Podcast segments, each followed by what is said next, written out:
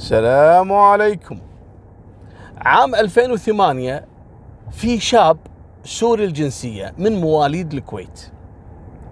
شاب في بداية حياته عمره 25 سنة أيامها. المهم هذا تو متخرج من معهد اللي هو نفس ال IT معهد يعني للكمبيوترات وكذا. وهلا تعبين عليه وصارفين عليه. دم قلوبهم. الجامعة بفلوس.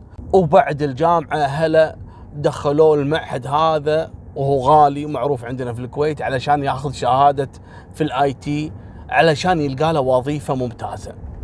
إلا أن الولد قرر أنه يشتغل شغل خاص فيه.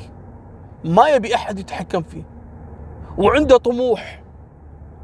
فقام يدور على يعني محل يفتحه ويخليه يعني في بيع التليفونات وبرمجة التليفونات وهالأمور هذه. قاعد يدور مني ومنك انصدم بالواقع. الواقع المرير اللي الكل مصدوم منه يعني هنا عندنا خصوصا في الكويت. ما في شيء اسمه والله أبي آخذ محل و... لا حبيبي. تبي محل؟ يا تدفع خلو والخلو هذا يكلفك آلاف الدنانير. أو أنك تاخذه بدون خلو ويصبح هو ما هو ملك لك فقط إيجار والإيجار يكون عالي جدا. يعني مثلا تاخذ لك محل إيجارة ألف دينار ألف ونص ألفين وأنت أصلا لو تشتغل من الفجر لآخر الليل ما تطلع حتى 500 دينار. يعني في صعوبة في الموضوع إلا يعني نادرا ما واحد ينجح بهالشكل هذا. إذا ما كان عندك أنت رأس مال وتشتري المحل ويكون الإيجار مخفف ولا ما ينفع. فهذا الشاب السوري انصدم. قاعد يدور وما عنده راس مال وتوه في بداية حياته وأسرته يعني يعني على قد حالهم هني في الكويت. شلون يقدر ياخذ محل ويسويه محل الهواتف؟ ويشوف شاب من الجنسية المصرية. هذا الشاب ساكن معاهم نفس العمارة متزوج وعنده عيال. وهذا كذلك عنده محل للهواتف في منطقة الجليب. جليب عندنا في الكويت تبع الفروانية. المهم فراح كلمه وقال له يعني أنت شلون مثلا سويت هالمحل؟ وشلون يعني أثثته؟ ومن وين تجيب البضاعة؟ أبيك تعلمني. قال الموضوع طويل والموضوع يحتاج رأس مال.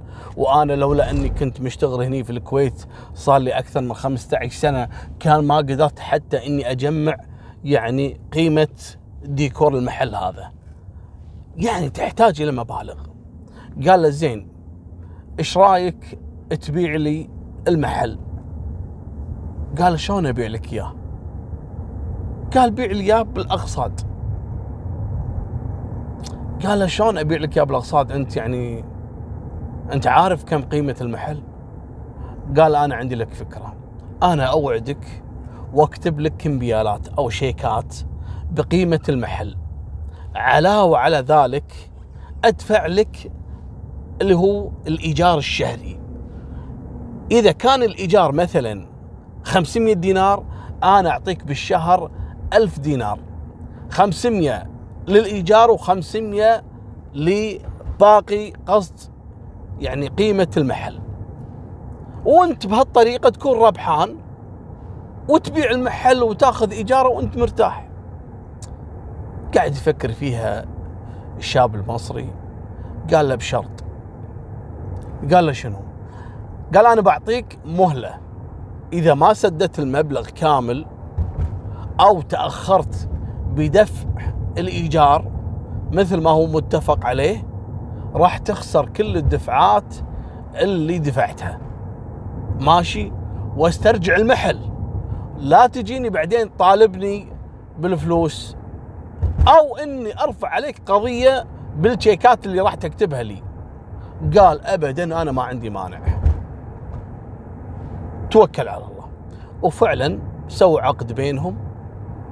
وخلى الشاب السوري يوقع له على عشر تشيكات يعني بدفعات متفرقة.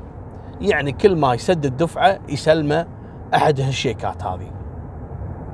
وفعلا ويشتغل الشاب السوري ليل مع نهار يحاول يطلع الإيجار ويطلع اللي هي فائدة صاحب المحل اللي هو الشاب المصري ويطلع كذلك فوقها شنو؟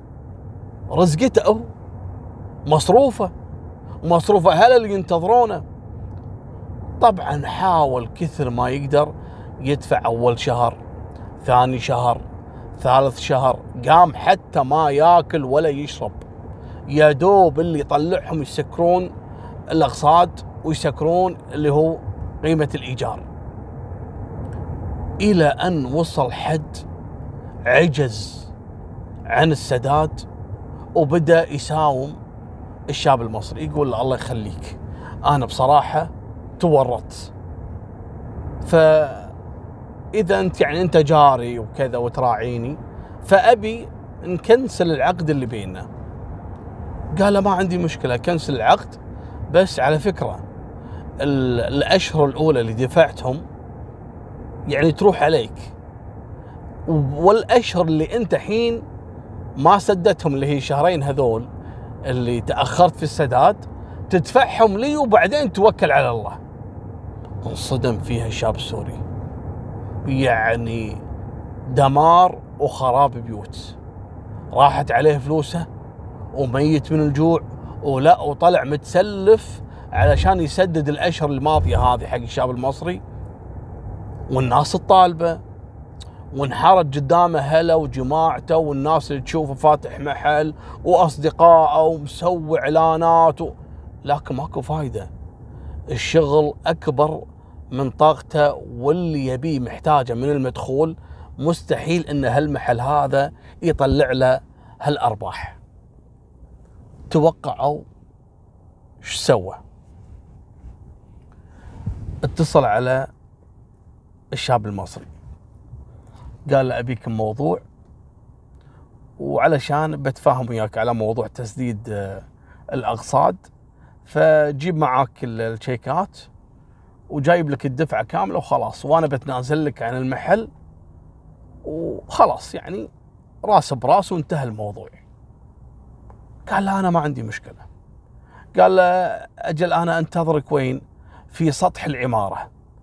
مش عاوز أكون يعني جنب شقتك ولا تكون جنب شقتي ولا أهلك يعرفوا ولا أهلي يعرفوا. تعال لي في السطح علشان أدخن أنا على ما توصل. قال له ما في مشكلة. وفعلا قام الشاب المصري وجاب معاه الشيكات العشرة هذول وصعد إلى السطح. ولا هذا الشاب السوري. شلونك؟ كيفك؟ شو أخبارك؟ قال لا والله الحمد لله زيك أنت أخبارك إيه؟ آه بدي أحكي لك موضوع. آه تفضل. آه عاوز إيه؟ مش اتفقنا إنه خلاص يعني؟ عاوز تدفع لي باقي المبلغ وخلاص؟ قال لا أنا عندي موضوع ثاني قال شنو الموضوع الثاني؟ ويطلع الشاب السوري سكين. ما هي سكين من السكاكين الكبار. رايح شاري له وحدة وعلى طول ويحطها في بطن الشاب المصري. هذاك انصدم. ويطلع السكين ويسددها مرة ثانية. ويطلع السكين ومرة ثالثة ومرة رابعة إلى أن طاح الشاب المصري يتسبح بدمه مسكين. الحين تورط. خلص ارتكب الجريمة وانتهى الموضوع. يبي يخفي الجثة توقعوا إيش سوى؟ يعني هذه أول مرة يرتكب جريمة في حياته. لكن دائما اللي يبدأ أول خطوة في الجريمة خلاص توقع منه أبشع التمثيل في الجثة وإنه إيش راح يسوي بعدين؟ والله راح يهولك. من كثر ما تسمع التفاصيل.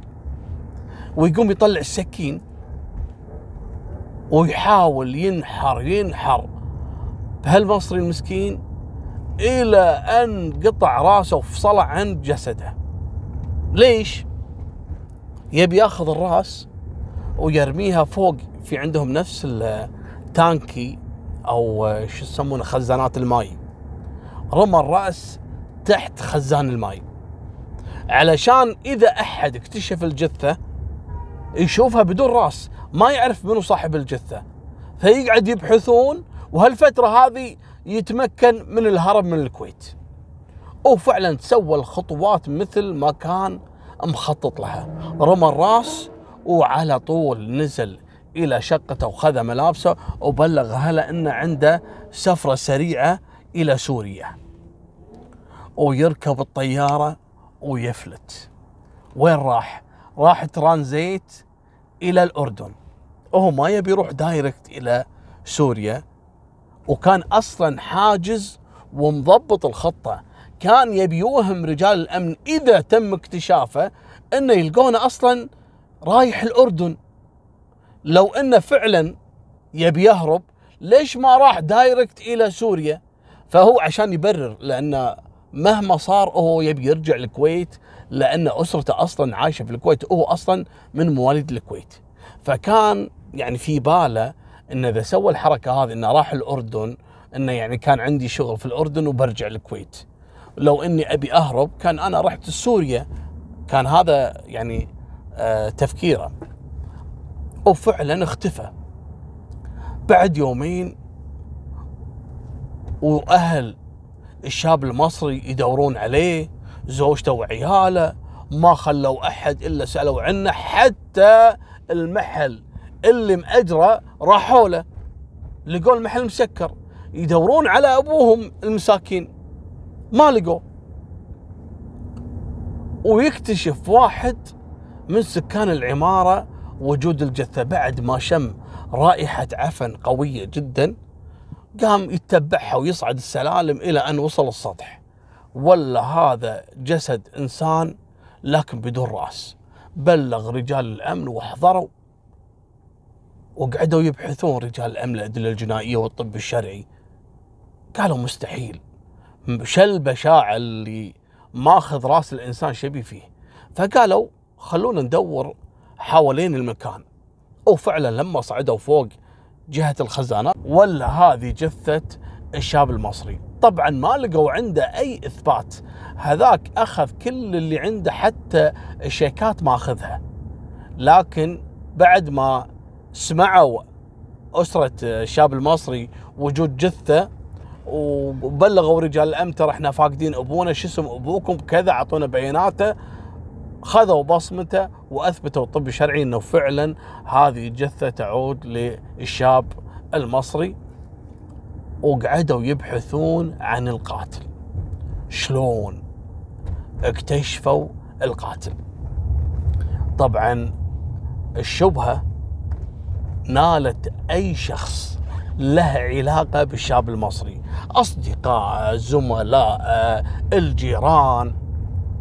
فقعدوا يدورون وسألوا الزوجة.